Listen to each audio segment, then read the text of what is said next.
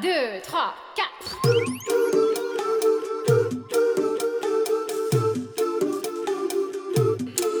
道理我都懂。就是想胡来，大家好，欢迎来到不许胡来，我是野人。我是来也祝。大家春节快乐！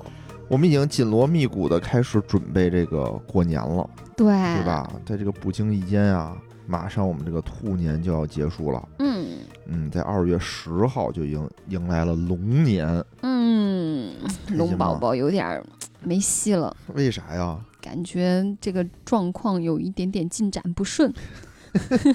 龙年竞争压力很大，那咱们我可是我又不想把它放在那个年，那你得克服一下啊，克服一下，努努力。嗯，龙年还是有希望的。我们这两天开始准备过年了，就订票、买年货，考虑给双方家长的礼物，嘎嘎嘎一顿乱花，这钱又觉得要刷刷刷出去了。嗯，是。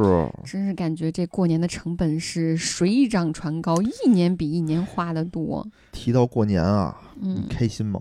不太开心。我全是焦虑，就一点儿都不想过这个年。那你最想要的过年方式是什么样子的呀？就是我什么都不用干，嗯，什么也不用管，而且还可以收红包，还能收红包，还能玩平时不让玩的东西。就总之是不用付出任何东西，还可以得到很多东西。对呀、你就想，我真的好好想过，为什么以前爱过年，现在就过年特没劲了呢？嗯，首先，以前的年吧热闹，家里的人多，全都聚在一起，开开心心的，又聊天又吃吃喝喝。嗯，第二呢，你吃吃喝喝上也有差异性，吃的比较好嘛。非常丰盛，都买那些平时舍不得买的东西。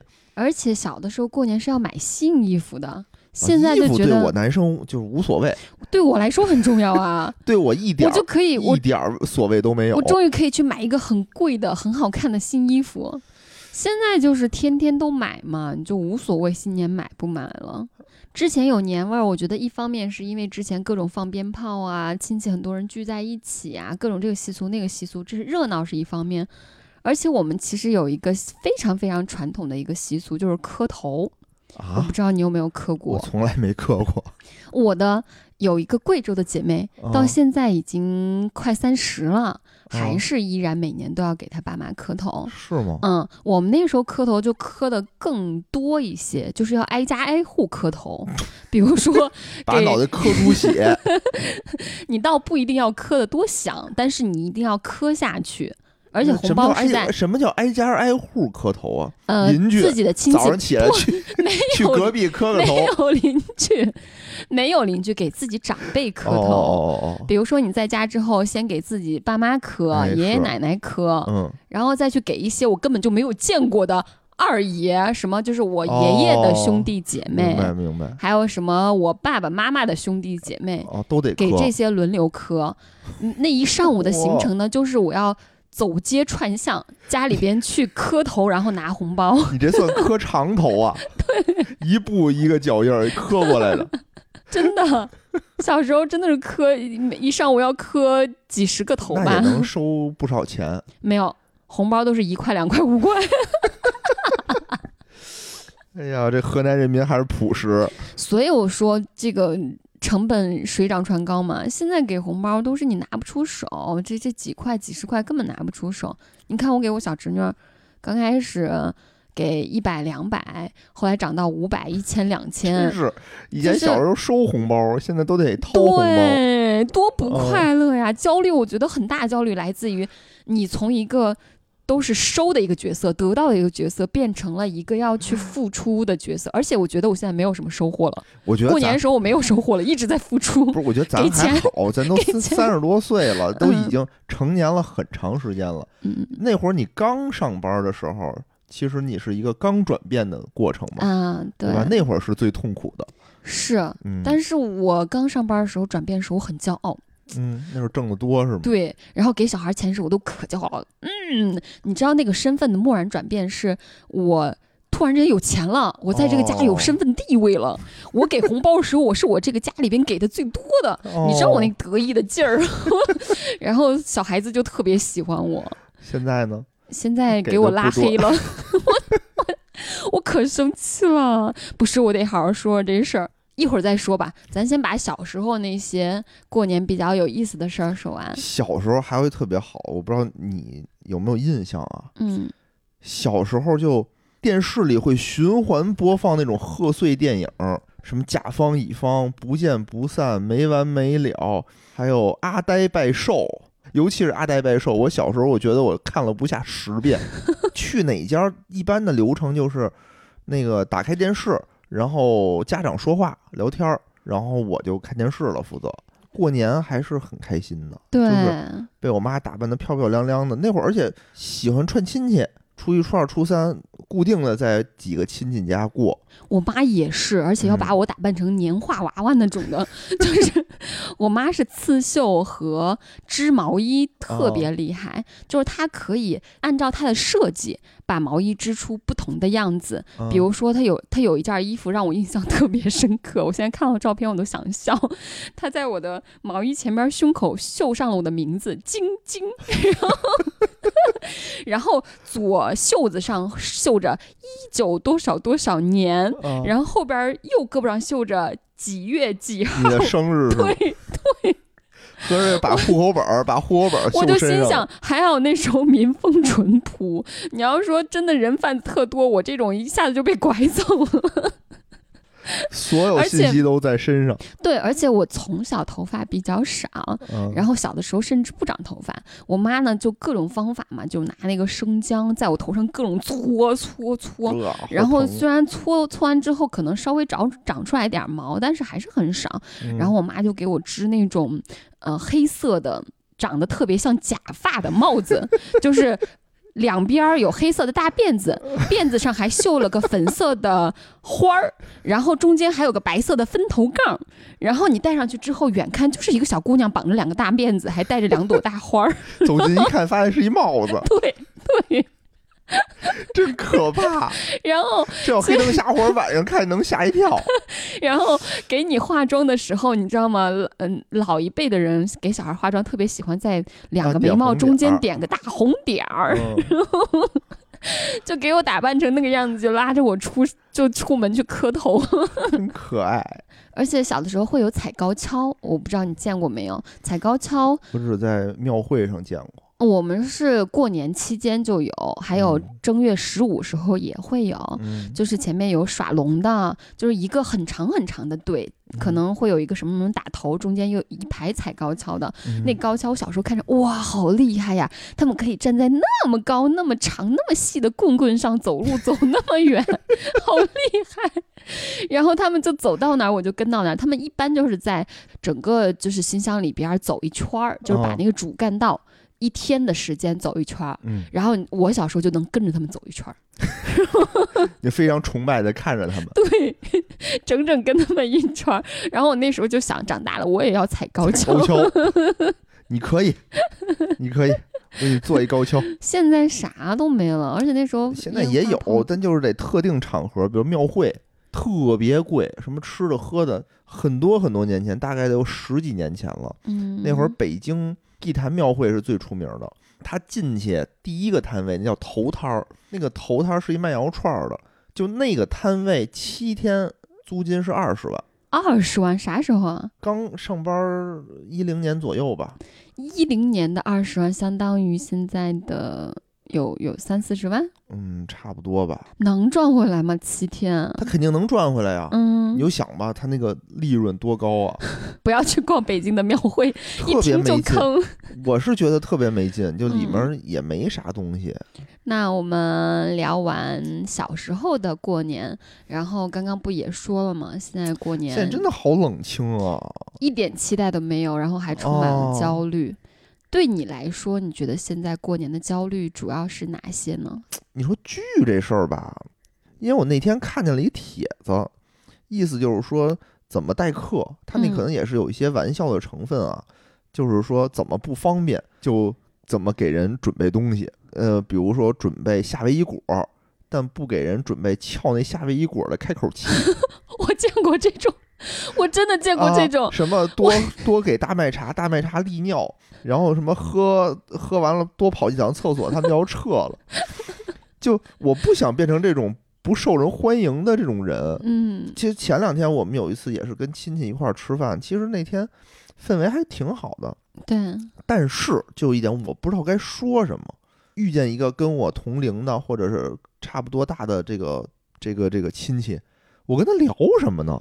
你说聊工作吧，好像大家又很不愿意谈及工作，虽然有亲戚，但好像又很陌生，，对，然后找不到一个切入点。然后你说聊家庭，对吧？人家单身，好像这个也是一个禁忌，对吧？聊亲戚不啊，又催婚催孕，这种东西就很烦。嗯，大家好像都很烦这些东西，嗯但是我真的不知道聊什么，我总不能就就大家就跟那儿尬吃吧，嗯，是吧？你说的，你一下子说了好几个问题，我们就顺着时间来说吧。啊，一说到过年，你肯定第一件事情你要去安排这个行程嘛。对，行程安排，我觉得咱俩在这方面相对还是比较默契的，咱俩甚嗯至没有怎么商量过。去年的时候是咱结婚第一年，嗯先去了我家，然后在我家过的年，嗯年后又去的你家。然后今年呢，是我主动提出来。去年既然已经先去我家过年了，那今年就在你家过年。嗯，咱们俩在这方面好像不需要商量，就已经达成一致了。是但是后续就会产生很多问题，什么问题比？如说你很害怕的就是跟我爸妈相对无言，在我家默默的对坐。哦，是的，真的，这个，哎呀，这对一个爱人来说啊，真的非常的痛苦。嗯，最好的形式就是你跟你爸妈好好的聊天儿，我能安心的刷手机。可是我爸妈肯定是想多和你聊天的。真的吗？我觉得也不一定吧，他们可能对我也比较陌生，他们可能还是多想跟你聊天儿，我爸是一个表现欲望很强的一个人，很旺盛的一个人，是吗？因为他的那些事儿跟我都讲了百八十年了，所以我都听的我都耳朵都长茧。好不容易来了一个新成员，没有听过，他肯定想把我对哈。那去年是不是都讲过了？他一堆事儿呢，比如说他，哦我爸非常爱讲自己有多聪明，小时候比如说怎么欺负人家，然后因为他成绩很好，啊，所以他就算欺负人家，校长也护着他。然后类似于这种事儿，他特别爱讲。哎呀，现在我又已经焦虑起来了。好吧，所以没关系，没关系，我已经训练出来了，对吧？嗯出差一样嘛，就职业假笑嘛，对吧？陪着领导笑嘛，领导说句话你就哈哈乐，鼓掌就完了。是，所以呢，嗯为了避免这种尴尬呢，我跟野人之前商量出了一个对策，嗯带他两位老人呢去玩儿。嗯你如果去玩儿的话，你就会有各种各样的项目嘛，就可以避免开啊、我坐着没事儿干，只能聊天这种事儿了，这样就会好很多。但可惜我爸我妈今年是腿脚不太方便，就就没有去。所以这里也是给大家一个建议，就是我看群里边我们在聊到这件事儿的时候呢，有的是像我们俩这样子的轮流去，今年去你家，明年去我家，嗯还有的呢是各回各家。这种我觉得，说实话啊，可能老人家不太能接受，但是年轻人如果能把老人工作做通的话，也挺好。对，非常好。嗯，然后还有一个方法，我看是群里一位女听友提出来的，就是她肯定是要去见见对方父母的，嗯但是呢，又像你一样，我不想在对方父母家待太长时间，嗯，于是呢，她会让她老公先回去几天。这也挺好，这就嗯礼貌也到了。对她老公先回去几天之后呢，她到那个六号的时候再去。哎，这六号去了之后，八号就两个人一块儿回来了，这好，嗯，对吧？？这个就礼貌也都到了。你像第一天去的时候，就直接就吃晚饭，嗯，然后咣咣喝多，然后也不用说什么，对吧？把老丈人陪好，陪开心，然后第二天回家。我觉得啊，可能就会有人在这个行程上就是产生矛盾。哎，为什么老去你家？为什么不去我们家？还有一些地方是有一些乱七八糟的规矩，就是说只能去男方家，不能去女方家，应该是，双方商量吧。双方商量，其实我是觉得咱们现在年轻人没有那么多说非得死守的规矩了，嗯哦顺着点儿老人就顺着点儿老人嘛，咱自己哎就就其实去谁家不是过呢？去谁家不都是节嘛，嗯早晚的事儿嘛？就是这么一个传统。有的嗯时候你就得救活救活这种这种传统，对啊对吧？对救活救活这种一年也就哄老人这么一次，啊，是的，是的，是就，顺一下老人吧。是是是。嗯，好然后第二个问题呢，就是礼物和年货。我想先问一下，啊，你小的时候有没有收到过特别离谱的过年的礼物？你们家或者你？我没太注意过这个，应该没有。但是我有一次我在老家，嗯，就当时我就觉得很奇怪，就当时他们串门儿是会送方便面，啊，我在反正在那个时候我是觉得很奇怪的我想说一个我 我想说一个我特别想吐槽的，啊这么多年我都很就就很气，想起来就很气的，啊，就是我大姑。我大姑，我从小到大都不喜欢她。嗯一方面是因为她不孝顺，跟嗯家里人都不亲；嗯另外一个很直接的原因是他对我不好。嗯你看，像我奶奶半身不遂的时候，大部分时间是在我家的，嗯然后少部分时间是在我大爷家的。你说她作为姑娘，是不是也应该去照顾一下老人？但她嗯从来不接这一茬儿，从来不愿意接我奶奶过去。然后有一年春节的时候，我奶奶在我家，他就象象征性的来我家，说是看看奶奶。嗯结果你知道，他提了一盒奶，就是那那时候特别廉价那种红枣早餐奶，我不知道嗯你见过没有。好像首先，这个礼物你只提这样的一盒礼，说实话是有一点点过于轻了。嗯但是因为我们都知道他的一个平时的节俭的习惯哈，所以我也没说啥嗯。但是走了之后，我们想拿出来喝的时候，发现不太对。过期了对，哦，你就送一个十几块钱、二十块钱一箱的礼物，你送一个过期的，我觉得太离谱。这人，你知道他抠到什么程度吗？就是他闺女就比较厉害嘛，嗯她闺女跟她老公是在北京创业的，就在零几年的时候，已经在北京都差不多买了七套房子了。嚯然后她闺女有钱之后，就想着提改善一下她爸妈的生活嘛，所以在嗯新乡给他们买了房子。他们不开灯，不开水。你知道他们接水的时候，接水的时候是把那个水哦，拧对一滴儿一滴儿一滴儿往下漏，哦天天就在那儿滴着水用。嗯，就这种呢这么干，嗯，苦惯了，对，真是苦真是苦惯了然后在我很小很小的时候，我是属于走读生嘛，在学校来回走读。然后中午中午因为要午休要吃饭，那个时候我爸我妈是做家具的，比较忙，嗯所以我爸我妈就给了我大姑点儿钱，说拜托你能不能就是让我姑娘她学校离你家比较近，然后她中午去你家吃顿饭就好了。嗯你说她是我亲大姑，嗯一顿饭能吃你多少？嗯一般情况下都不会收钱吧？嗯我爸还给钱了。嗯但是出现了好几次情况，就是我去了之后，他们跟我说饭没了，吃完了。啊，收钱不办事儿，嗯，我真的是我真就特别恶心他们家啊。饿着呀，那你那我能怎么办呀？就是比如说最后剩剩口汤或者剩个啥，我能吃就哦吃点儿，不吃那我就饿着。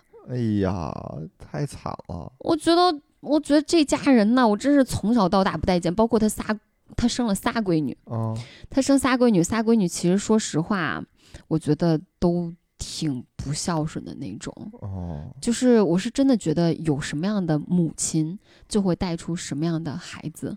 嗯，是，本来我觉得我姑父还行，嗯但是你想，他们长期生活在一起，我姑那个为人又不孝顺，又又又这么抠门儿，然后一堆毛病，又说话又尖酸刻薄的。我觉得我姑父后来也是，这一家全变成这样。有一次，有一次我是我是第一年来北京的时候，那个时候我还跟我大姑家那个大闺女，算是我的姐姐嘛，嗯嗯，那我第一年就想着，那还还稍微好不容易来北京了，有个亲戚，那那我偶尔会去他家吃饭。嗯去了一次之后，我就再也不去了，就是因为我去了之后，你看啊，我大姑带出了她三个女儿带成那个样子，嗯然后我大那个嗯三个女儿带出来的孩子也很不像话。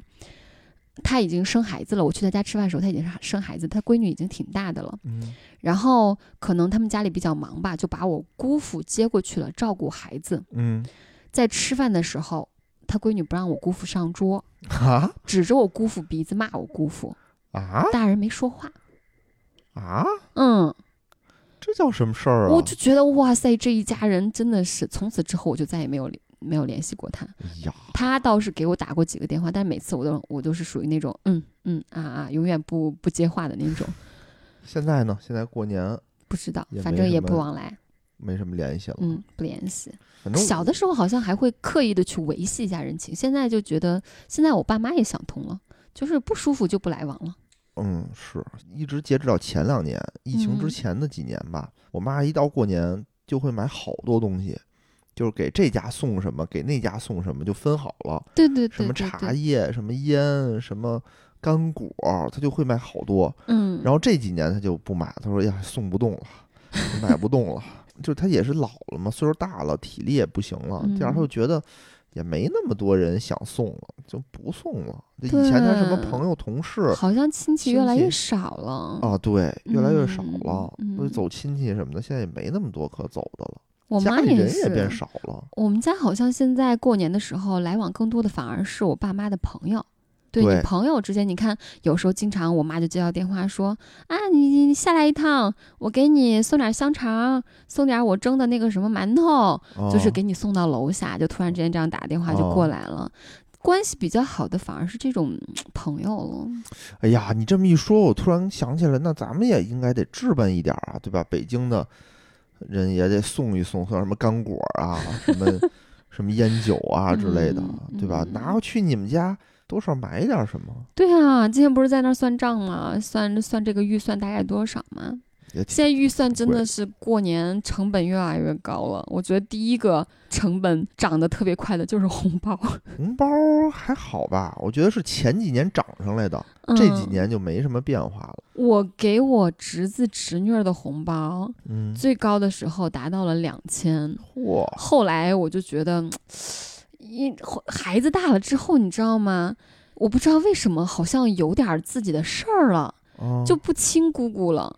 侄女儿，我侄子开始拉黑我的朋友圈的时候，我的那个怨气就出来了。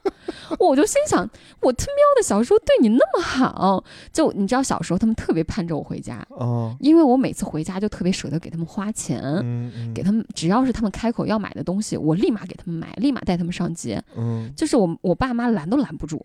嗯就是，然后他们就觉得，哎呀，我每年最期待就是我姑姑回家给我花钱，而且我给红包也给的很多嘛。嗯其实河南红包没有那么多的，河南给小孩子红包可能就是一百、两百。哦哦哦，但是我现在基本上稳定的，就除了那一年给了两千，就是赚的比较多，给他们两千，然后稳定的现在都是每年给他们五百嘛，五百哦算一个不多不少的数字。嗯但是你知道这帮孩子呀，当我有一天发现我小侄女把我拉黑之后，我真的是 那一瞬间那个火气，小侄女儿也青春期了，我估计有一些东西她不想让你看见，你看见我了我今年回家我就要跟她先好好聊一聊。啊，我必须让她把这个事儿给我好好说明白了。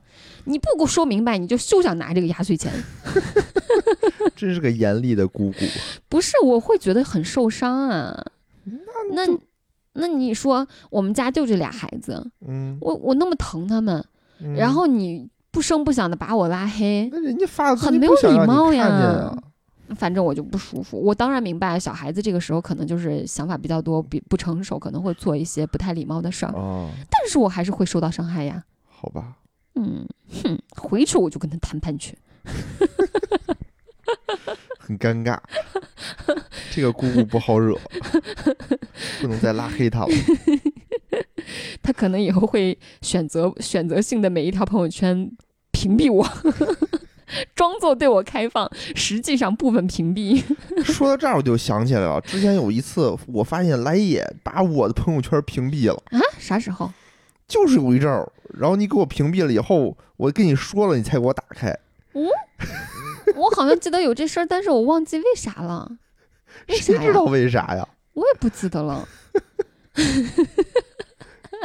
木吉呀，说到红包的时候，有一个特别有意思的事儿，是我姨那边。嗯我姨呢，你一直知道他们是属于那个山西的穷困小山村嘛。嗯其实这种家庭，你一年经常很多农民是一年可能才赚一两万块钱，嗯他们真的很穷，但是他们在给红包的时候非常大气。就是我记得我很小很小，就是可能也就几岁的时候去去山西，他们都要给我五百的红包。嚯，然后等我上大学的时候，他们就给我好几千的，就四五千那样的红包。但是你知道，我爸我妈会觉得你们这儿是有个收入什么，其实很很危险，很、啊很难。是啊，而且家里边稍微赚钱多，都是靠什么赚钱吧？是靠下煤矿赚钱的，哎呀，很危险，很危险，主要是很危险。嗯嗯嗯，所以我爸我妈就觉得你们赚这个钱很不容易。是然后刚开始就就开始大家开始流行了一个藏红包大战，就是我姨最初的时候是当着面儿给我红包，啊，那给了我红包之后呢，我刚开始特别乐呵，我小时候哪懂事儿，我一看有给我这么多钱，我当然很开心啊。嗯但是我姨走开之后，我妈就会给我要过去，要过去之后呢，就各种藏。啊，然后他们那边睡的是那个炕嘛，是，炕是上边铺的有那个平的那个毯子，嗯嗯嗯，我妈走的时候就会藏到那个毯子下边儿。哦，然后藏完之后回去之后呢，再跟我姨说，嗯、那个钱我给你放哪儿了、哦是啊？是是，我也藏过，我也藏过。我之前是去那个我们一个老邻居家，嗯，老邻居家，然后给了我二百块钱吧，一百二百我忘了。然后我妈就跟我说说，你给他们搁下，嗯就走之前给他们搁下。然后我也不知道该搁哪儿，我就给他们塞在那个煤气灶的下边儿。我妈说再给烧了，对呀、赶紧打电话跟他说说这钱放在那个煤气灶的下面了。对，都是这种操作。后来我姨他们就长经验了，啊他们给红包的时候，刚开始呢会装作给你，你肯定会推嘛，啊你，推回去之后，他就不给了。嗯然后结果等我们回去之后，然后山西那边呢，就是他们送东西、送礼物、送年货的时候很很朴实。嗯比如我们回我们从山西回河南的时候，我姨总会给我们装一些小米呀，嗯，装一些嗯那个他们当地的自己种的果子呀之类的，哦，就各种各样的粮食。嗯然后我们回到家之后。就会接到电话说，嗯，那个小米里边有多少多少钱，这你要没注意，对吧？当时给觉得这不是钱给丢了，这不是麻烦了吗？再往后就是我妈说查一查，查一查，看吃的里边有没有钱。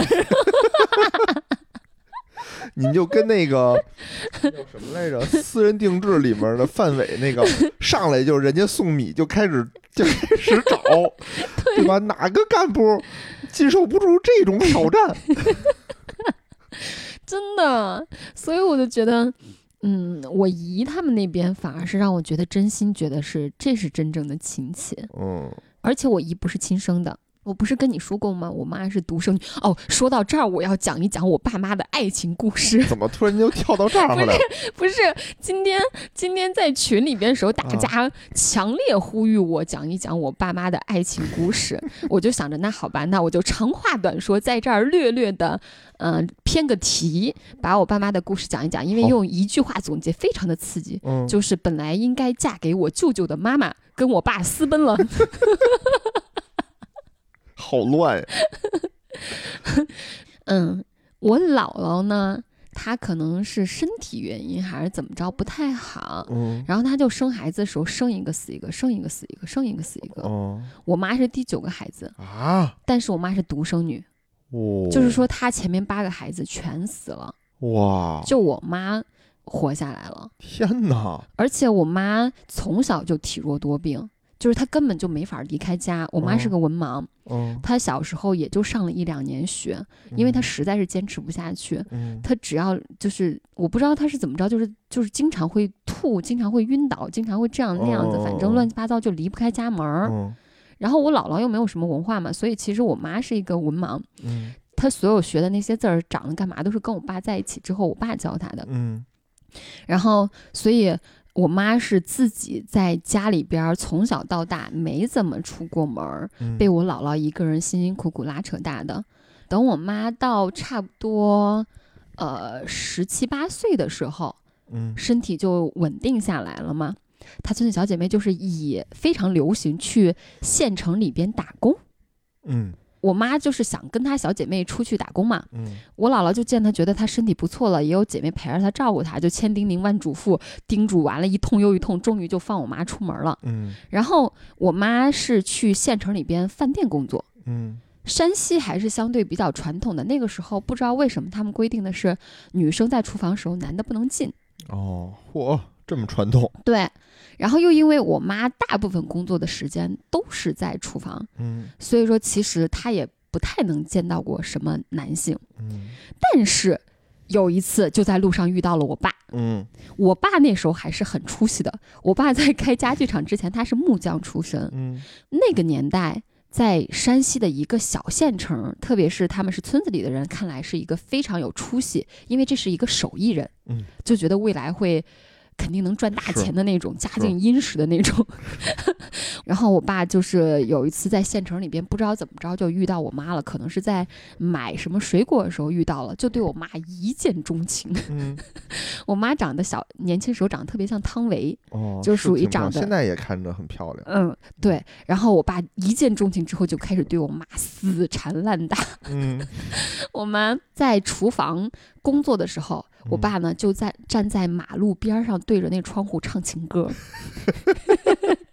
天天去唱，天天去唱。我妈刚开始是看不上我爸身高的，嗯。就觉得你这个小矮个儿。但是呢，她就听劝，因为小姐妹就说这个这个人，哎呀，个儿是矮了点儿，但长得还不错，而且人家是木匠，嗯，本事，对，有本事，咱将来就是嫁过去干嘛的，是吧？嗯。嗯，吃香的喝辣的。是，然后我妈就慢慢的就是也也算我虽然刚开始不接受你，但是我也不拒绝你，但慢慢慢慢慢的，我爸那花言巧语就把我妈拿下了，我妈就开始跟他去频繁的见面了。嗯但是这里边需要插一个呃题外话，就是。呃，我姥姥因为就这一个闺女又体弱多病，我嗯姥姥小的时候是很担心我妈长不大的，嗯，所以我姥姥领养了一个男孩儿，哦，就是我舅舅。嗯然后当地的习俗是，领养的男孩子要跟自己亲闺女结婚，免得家产就被给哦搞没了。嗯嗯嗯，所以，我舅舅其实从小到大，包括我妈也从小到大都知道，夫，对，都知道嗯将来这俩人是要结婚的。嗯可是我妈对我舅舅没有什么那方面的感觉嘛，嗯然后又现在又被我爸吸引了，所以他就更加不想跟我舅舅结婚了。哦但是他们俩这个频繁来往的事儿就被我姥姥知道了。哦我姥姥就很生气，就觉得嗯伤风败俗，你在外边给我丢脸，嗯，丢人现眼的，就让我妈回家，嗯然后把我妈关到院子里边。他们那儿山西都是家家户户都是小院子嘛，嗯。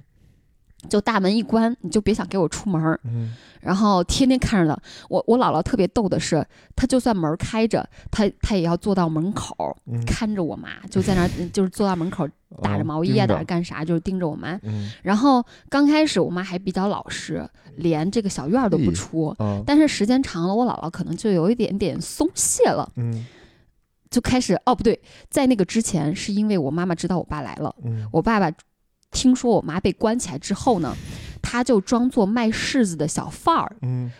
推着一辆车装两篓柿子，就去跑到我妈的村子里边大声的吆喝，因为嗯。不知道我妈在哪一家嘛，啊就说卖柿子啦，卖柿子啦。嗯。然后我妈一听就知道我爸来了，就知道啥意思了嘛。啊然后我妈就想出去，嗯就就各种骗嘛。嗯刚开始就说啊、我去哪个哪个小姐妹家啊，或者去哪个亲戚家。嗯但是那个小村子是非常小的，就是你即使在村子东头，但是我妈如果去村子西头的话，我姥姥一喊回家吃饭了，她在西边也能听见的那种。嗯，对，所以跟咱们这小区差不多，对对对对对对。啊，然后，呃，我姥姥可能提防心没有那么重了，就嗯放我妈出去了。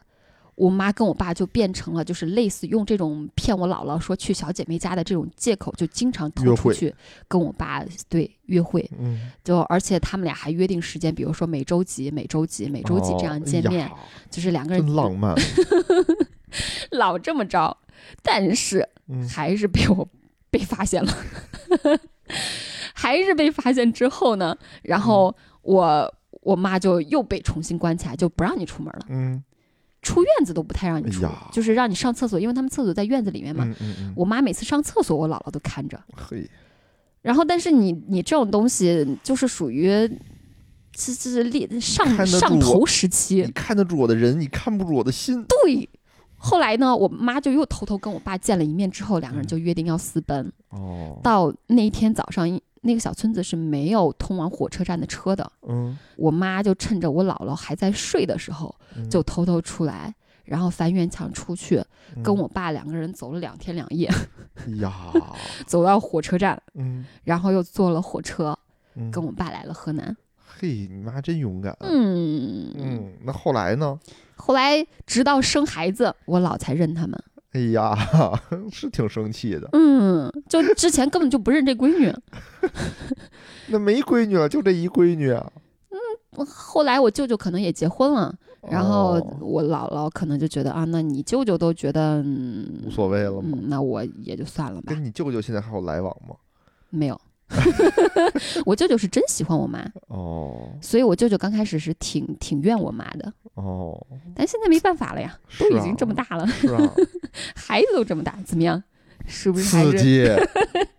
你舅舅也没有什么可怨你妈的，对吧？反正都被你妈他们家养大了，还想可是我舅舅是真心喜欢我妈的，喜欢这也由不得你啊。我妈那时候是村子里一枝花儿，是啊是啊，肯定没想到。嗯。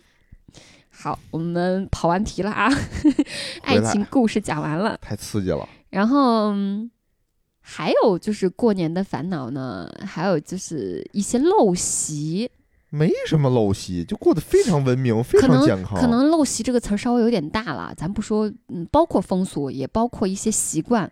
就比如说我在群里边吐槽的，就是我妈每年在我春节回家的时候，会把我劝吃劝到胃疼想吐。就是我妈是属于那种，你想啊，她跟我爸私奔之后，她没怎么进入过社会，哦，她从小是在那个小院子里长大的，身体很弱，没有哦见过什么人，见过男性也没有几个，就被我爸给拐走了。是啊，拐走之后都来河南，很快又生下了我。嗯我妈这辈子是真的人际交往特别特别的少，哦，就是她跟我爸做生意之后，才逐渐的认识一些小姐妹，嗯，嗯所以她其实特别单纯。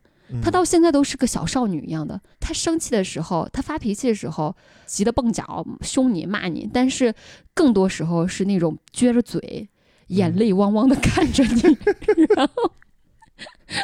我妈做饭特别难吃，哦，然后她还她 还觉得就是好不容易回家一趟，我给你，做了这么多吃的，你如果吃的少，我心里就特别难受她就开始哭，哎呀，我开始委哭，屈对，就是，然后我就心里边我就心想，那那咋弄呀？我这你做呀，你给他做一顿好的，你不不可能避管我做免这个这个尴尬了吗？不管嗯我做还是他做，他一定会劝到我吃到胃疼。我做的我就能吃，我就不挑。而且他是饭的时候，你要是平时吃的三倍多，吃完饭之后你吃。我是属他啊三倍，他不知道我平时吃多少，是我啊自己衡量，是我平时吃饭的三倍哦多，我都已经很胀了。然后你说吃完饭了吧，是吧？大家坐在那儿看电视，我嗯，妈就觉得，那你看电视不能光看呀，我得给你端点水果啊，我得给你端点瓜子儿啊，我得给你 端点年货、坚果之类的啊，你还得吃。就你不吃，她就哎闺女吃呀，闺女吃啊，怎么不吃？妈妈给你剥。啊就这种的，她看你不吃，她就要亲自动手给你剥。哦，劝你吃，对，你不吃，他就是不是妈妈做的难吃啊？你是不是吃不惯家里的饭了呀？其实哎其实以前我们家也有这种夹菜的习惯，但不是给我夹，就互相夹。哎，你吃一这个，你吃一那个。嗯其实后来我就特别不习惯这，虽然给我夹给我什么我都能吃，嗯，我也没有吃撑着的这种情况。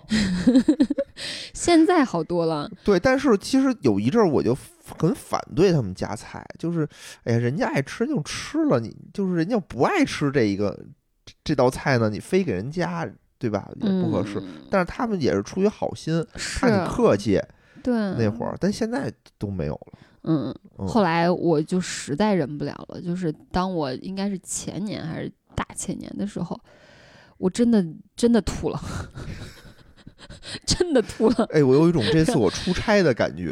然后我终于跟我妈说了，我说妈，我求求你了，你嗯能不能别让我吃了？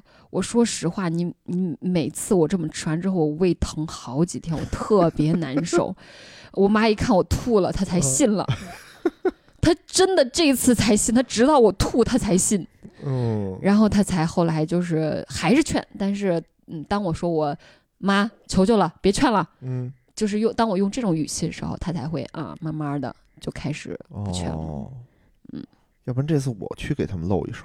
可以啊、刚好带你逛逛胖东来，咱去胖胖东来买菜。对，嗯我在厨房里也不用太聊天儿什么的。嗯你说这个让我想起了这次我出差，我不是去分行出差嘛，嗯，每顿饭因为都有领导啊，所以他们都会安排人，就是那种分开坐，然后给你夹菜，左边给你夹一筷子，右边给你夹一筷子，就是你吃也不是，不吃也不是，好烦。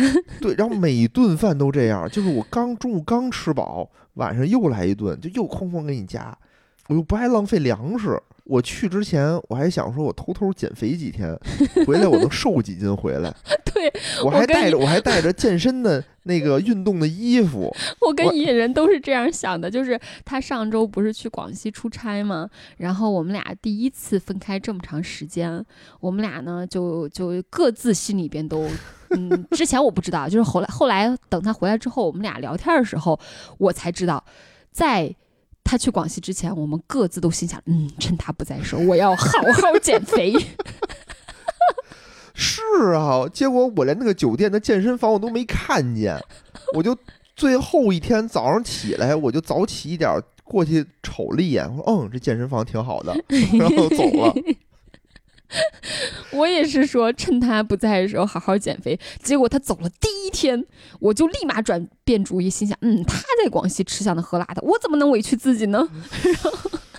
哎真是怒胖三斤，结果各自都狂吃海塞了狂吃海塞，一星真的期。就完全没有任何机会，就是运动什么自由活动都没有，就是开完会吃饭，吃完饭开会，吃完饭后学习。我靠，就是每天都这样。然后还有分行的约你吃夜宵嗯啊，十点多中，本来晚上就吃的很撑，分行约你说啊，咱们吃个烧烤去啊，你又不好意思拒绝，啊，还吃个嗯烧烤去。我天，赶紧减肥吧，咱俩食量咋越来越大了？我觉得我现在就是个饕餮，我怪不得我胖了那么多 不多。胖不胖啊，嗯，咱春节回来再减啊。好。然后我还在群里看到一个姐妹儿说，就是也是那个，就是说东北，她嗯要比她老公晚去几天。那个姐妹儿说，哦。她说东北有一个习惯，就是劝酒，哦，不止劝酒，嗯，还会让你尴尬的发言。就是你在喝酒之前，你要先哗哗说一通，说一通，对，说完这一通之后，大家才能一起喝酒，轮流这么搞。那你都得整点词儿啊，啊是吧？祝大家新年快乐！我先提一个太短了，啊，这不行。哎呀，你好歹得说，吉嗯，祥话是吧？今今年是新年了，马上就要新年了。然后我第一呢，我怎么怎么，然后祝福大家怎么。第二呢，我怎么怎么，嗯嗯。第三，嗯嗯哎，嗯。其实这个，那我 其实家里也会，过年也会什么祝大家什么明年身体健康，万事如意。但这种大家一起说一两句就行了嘛。啊，是是是，但是他的那个顺口溜，网上查一查，对吧？蒙古什么东北雄鹰哦，不对，东北内蒙雄鹰展翅飞，一个翅膀挂两杯，上来再先先干四杯。哎你不是说你是爱人吗？你怎么不是，这都是网上的词儿，这都是网上的词儿嘛。你记得去之前去我家之前备点儿。北京烤鸭展翅飞，今年，今年酒桌上的气氛就靠你了。不行不行不行，我就是说都是看跟人学的。我说如果说那个家庭有这个习俗，你就嗯提前先备点儿这种。我知道，但是你看咱家，没这种习俗就不需要了吗。那不是对于如果有的话，对于爱人来说就是一种折磨煎熬吗。啊，那就强装艺人呗，伪伪艺人。强装艺人多痛苦啊！然后他在那就是痛苦，就这种时候他就是痛苦，但是没办法，就是这种老规矩老理儿，你就得融入嘛，强强撑着也得撑着。就是你有准备了，你背好这个词儿，总比你到时候抓瞎强。不打无准备之仗拒绝。拒绝就不说实话啊，这好不容易有这么一个大家，你说坐在那儿哈，大家都是强撑着这种劲儿。嗯，说实话，我觉得每一个在座的每一个人都有维系这种虚伪繁荣的责任，就不能说对吧？就大家都跟那儿强撑着努力呢，你突然跟那儿撂挑子，哎呦，不合适，不合适。你真的这些事儿越想越焦虑，越想越焦虑。我觉得还是以后能不能想方设法的劝带着父母去旅游，或者是各自去旅游，或者咱俩去旅游，就说我们去我们春节去旅游了，我们不回去了。我们以后春节就出去旅游吧。可以也可以，但是你你平时你得多回去看看。嗯，你说今年你一年你也没回去，你说咱突然间又旅游去了，这不是不合适吗？嗯是吗？明年，嗯嗯，明年嗯我就趁着平日，我就单独多回去几趟，哎，对，然后春节时候咱俩就出去旅游，出去玩儿去呃谁也不用应付，是，爽。今年回家，可能他们还会问的一个问题：嗯，你输卵管是不是不通啊？催催孩子对吧？对，这个很正常，我觉得也很正常，关心嘛，就你就这么想，就是大家不是没那么多人真心的说关心你结没结婚，你生没生孩子，没有，嗯，除了你父母是真心的关心你，其他的人问你都是礼貌性的，都是实在没话说了，对，为了要维护这个虚假的繁荣，聊一聊嘛，我觉得嗯配合配合，对，其实对吧？很多没有这么不要这么抵触，我是嗯，网上有很多嘛，就是说编了很多那种怼人的段子，就是当七大姑八大姨问你工作，问你这个时候，问你那个时候，你怎么怼他？我觉得没必要。确实没必要，因为说实话，你们双方都不熟，你见了面儿，你除了从这些话题切入，那还能从什么话题不然就得切入呢？聊俄乌战争了。对啊，能聊得来吗？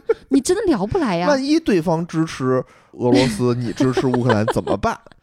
巴以冲突，对吧？有人支持哈马斯，有人支持以色列，嗯，所以所以其实你没办法，因为他们脑子里边在尴尬的时候，在拼命双方都互相在想话题的时候，你肯定脱口而出的永远是那些脑子里边最早、最先、最容易冒出来的话题。对呀、那偏偏这些生孩子呀、工作呀，这些确实是最容易想起来的话题。就跟聊天气一样，嗯，对吧？？就是最和你息息相关，大家都有共同话题的，甭管你是工作的好，工作的不好，你是单嗯身也好，有对象也好，对我觉得都可以说说，对，聊所以所以我当然能理解大家在听到这些话题的时候会有一点点烦躁啊，但是不要误解对方，不要认为对方是故意找茬或者故意怎么着的，就是这个时候不想回答，我们就找个理由躲开就行了。比如说啊，那个我同学叫我去打麻将了。我同学叫我去逛街了，哦或者就躲开就好了嘛或者。就就聊聊就聊聊嘛，也没什么不能聊可，是我是我是真不想聊，多半我就会躲开。是吗？嗯，对。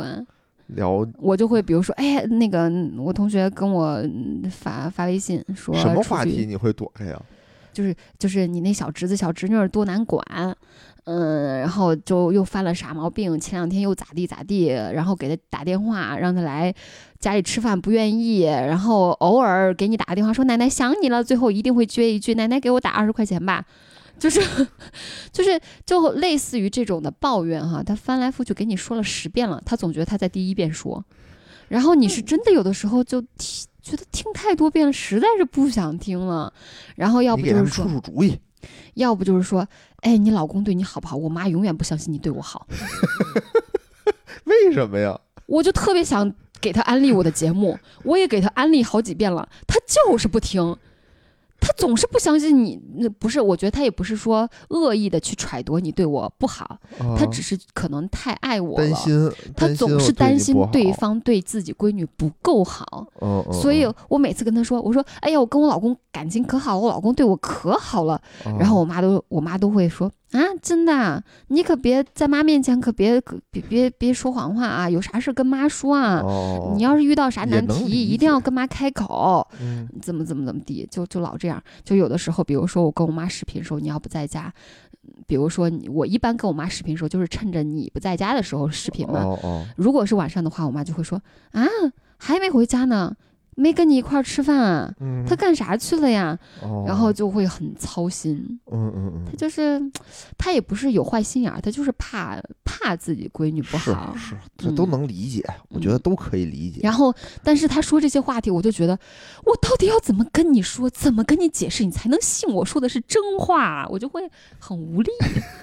就嗨，无所谓吧，我觉得无嗯所谓吧，就也没什么事儿。他肯定他那他也开心，嗯他就怕你这儿有什么事儿不跟他说嘛。嗯是嗯无论焦虑也好，开心也罢，这个年啊也就快到了，还是对吧得面对。你还是得面对。我觉得就嗯一咬牙一闭眼，怎么着也能过。嗯，怎么整的跟旧社会似的呢？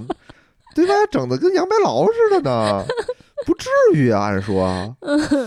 那会儿你说这个这个家里那么困难，欠着钱，对吧？我还得给媳妇儿买个红头绳呢，还得 过年呢，还得开开心心的呢。怎么这现在没什么东西，怎么那么难啊？感觉嗯，这就我觉得是因为我们的心态变了。小孩儿永远是过觉得过年是快乐的，哦，但是当你要去做这个做那个，身上担了很多事儿的时候，你就自然而然觉得这个年很累了。咱们应该多也安排一些咱们喜欢的项目，对吧？带他们去看电影，带他们打麻将。对 对对对，咱也嗯多花点平时不舍得花的钱嗯啊，买点平时不舍得买的吃的，嗯，对吧？然后咱也安排一些跟咱们的朋友见面儿、串串串串门儿的活动，嘛对吧？嗯。你想，咱四号回来还有几天的时间？对，所以其实有时候说没年味儿了，我是觉得可能是年味儿变了，就是可能小的时候的那种年味儿是磕头，呃，放鞭炮，那个踩高跷、串亲戚，但现在年味儿好像更多的是，比如说，比如说我们现在从家里边吃饭变成了去饭店吃饭，嗯，然后原来的发纸质红包现在变成发电子红包，其实你看我姐那儿就特好，她她那儿就特热闹。就跟她的邻居关系都特好，然后一过年的时候，可能就跟邻居一块儿过来吃吃喝喝，就人一多就热闹，又是大人又是小孩儿，然后一边喝着酒一边特别开心的就聊天儿。他们家氛围就特好，我们家氛围就感觉有点冷冷清清，两对，老头儿老太太，哎，对吧？坚持坚持就过去了。可能等将来咱们有了孩子也能热闹一些吧。如果我是真的说实话给自己过年，我是一点儿不想置办，就各种吃的，干嘛非得办年货？就一碗这个蔬菜汁儿。哎呀，没有办年货的这个想法，你就算办年货，也是出于礼貌，要给别人送礼的时候买一点儿，给自己是一点儿想法都没有。我给你买一点儿。但是我觉得，我如果有了孩子，嗯，我就想给他买红红彤彤的新衣服，给他扎红彤彤的辫子，给他，然后把家里布置的热热闹闹的，让小孩子看见就觉得喜气洋洋的，让小孩子哦开心。对，还得给家里布置一下。嗯以前都是买点欢乐球儿跟墙上一贴，嗯，买点新的那春联儿什么的，嗯，搞起来。搞起来，搞起来。咱这也都贴一贴。过年嘛，早也一刀，晚也一刀。虽然大家现在都是这样的心态，但是在这个普遍焦虑的基础上，还是希望大家能稍微努力，努对努力制造这种虚假繁荣，嗯，在痛苦中尽量的快乐一点点。尽量快乐一点。而且还有一点啊，我觉得今年我估计很多地方都会允许放炮，嗯，大家一定注意安全，对对？吧？之前河南焦作说有一个小伙儿自制了一个火箭筒，自制了一个烟花，然后把自己炸的反正稀里哗啦的，嗯，给人周围的人也炸的都还是买正规烟火吧。正规烟火吧，真的 注意嗯安全。然后后这种热热闹闹活动能参加还是参加一下吧。其实，嗯，我觉得人就是这样的。你在去参加这个活动之前，你会觉得心里边觉得，哎呀，怎么那么麻烦呀，还要干这干那个。对吧？但是当你加入其中的时候，你会发现，哎，还真的挺开心的。是嗯是，你就融入到大家的氛围当中。嗯虽然说是可能大家都努着劲儿，但努着努着这个氛围就吵起来了。对，而且你万一有人问你这个单身就是这个婚恋情况，你也可以说，比如我单身，哎呀，你帮我说不定他就介绍一个，给你介绍了个刘亦菲。对呀、就真没准儿，也就没准儿就能解决解决，多一条路。是的呢，嗯，所以大家不要害怕，对努努力。努力用积极的心态去面对这些即将到来的让人烦恼的新年吧开。开心心过年。你看，我现在已经开始努起力制造这个虚假繁荣了。我我被你带的稍微开心一点点了，这就是得互相人 叫互相影响，互相影响，互相影响。嗯，好吧，嗯，那那那咱们今天就到这儿哈。对，也祝大家新年快乐。春节快乐！然后嗯我们春节前我们还会更新，春节的时候会更吗？我们不是马上要最近节目很多嘛，马上要录好多期呢。好，嗯，欢迎大家转发、点赞、评论、打赏，打赏，打赏很重要。对，然后加入到我们的群，这个新年祝福的多少得有点彩头。各位听友们，给你们拜年啦！噔噔噔噔噔噔噔噔噔噔，红包拿来，打赏拿来。行，感谢大家收听，嗯，嗯，拜拜。拜拜。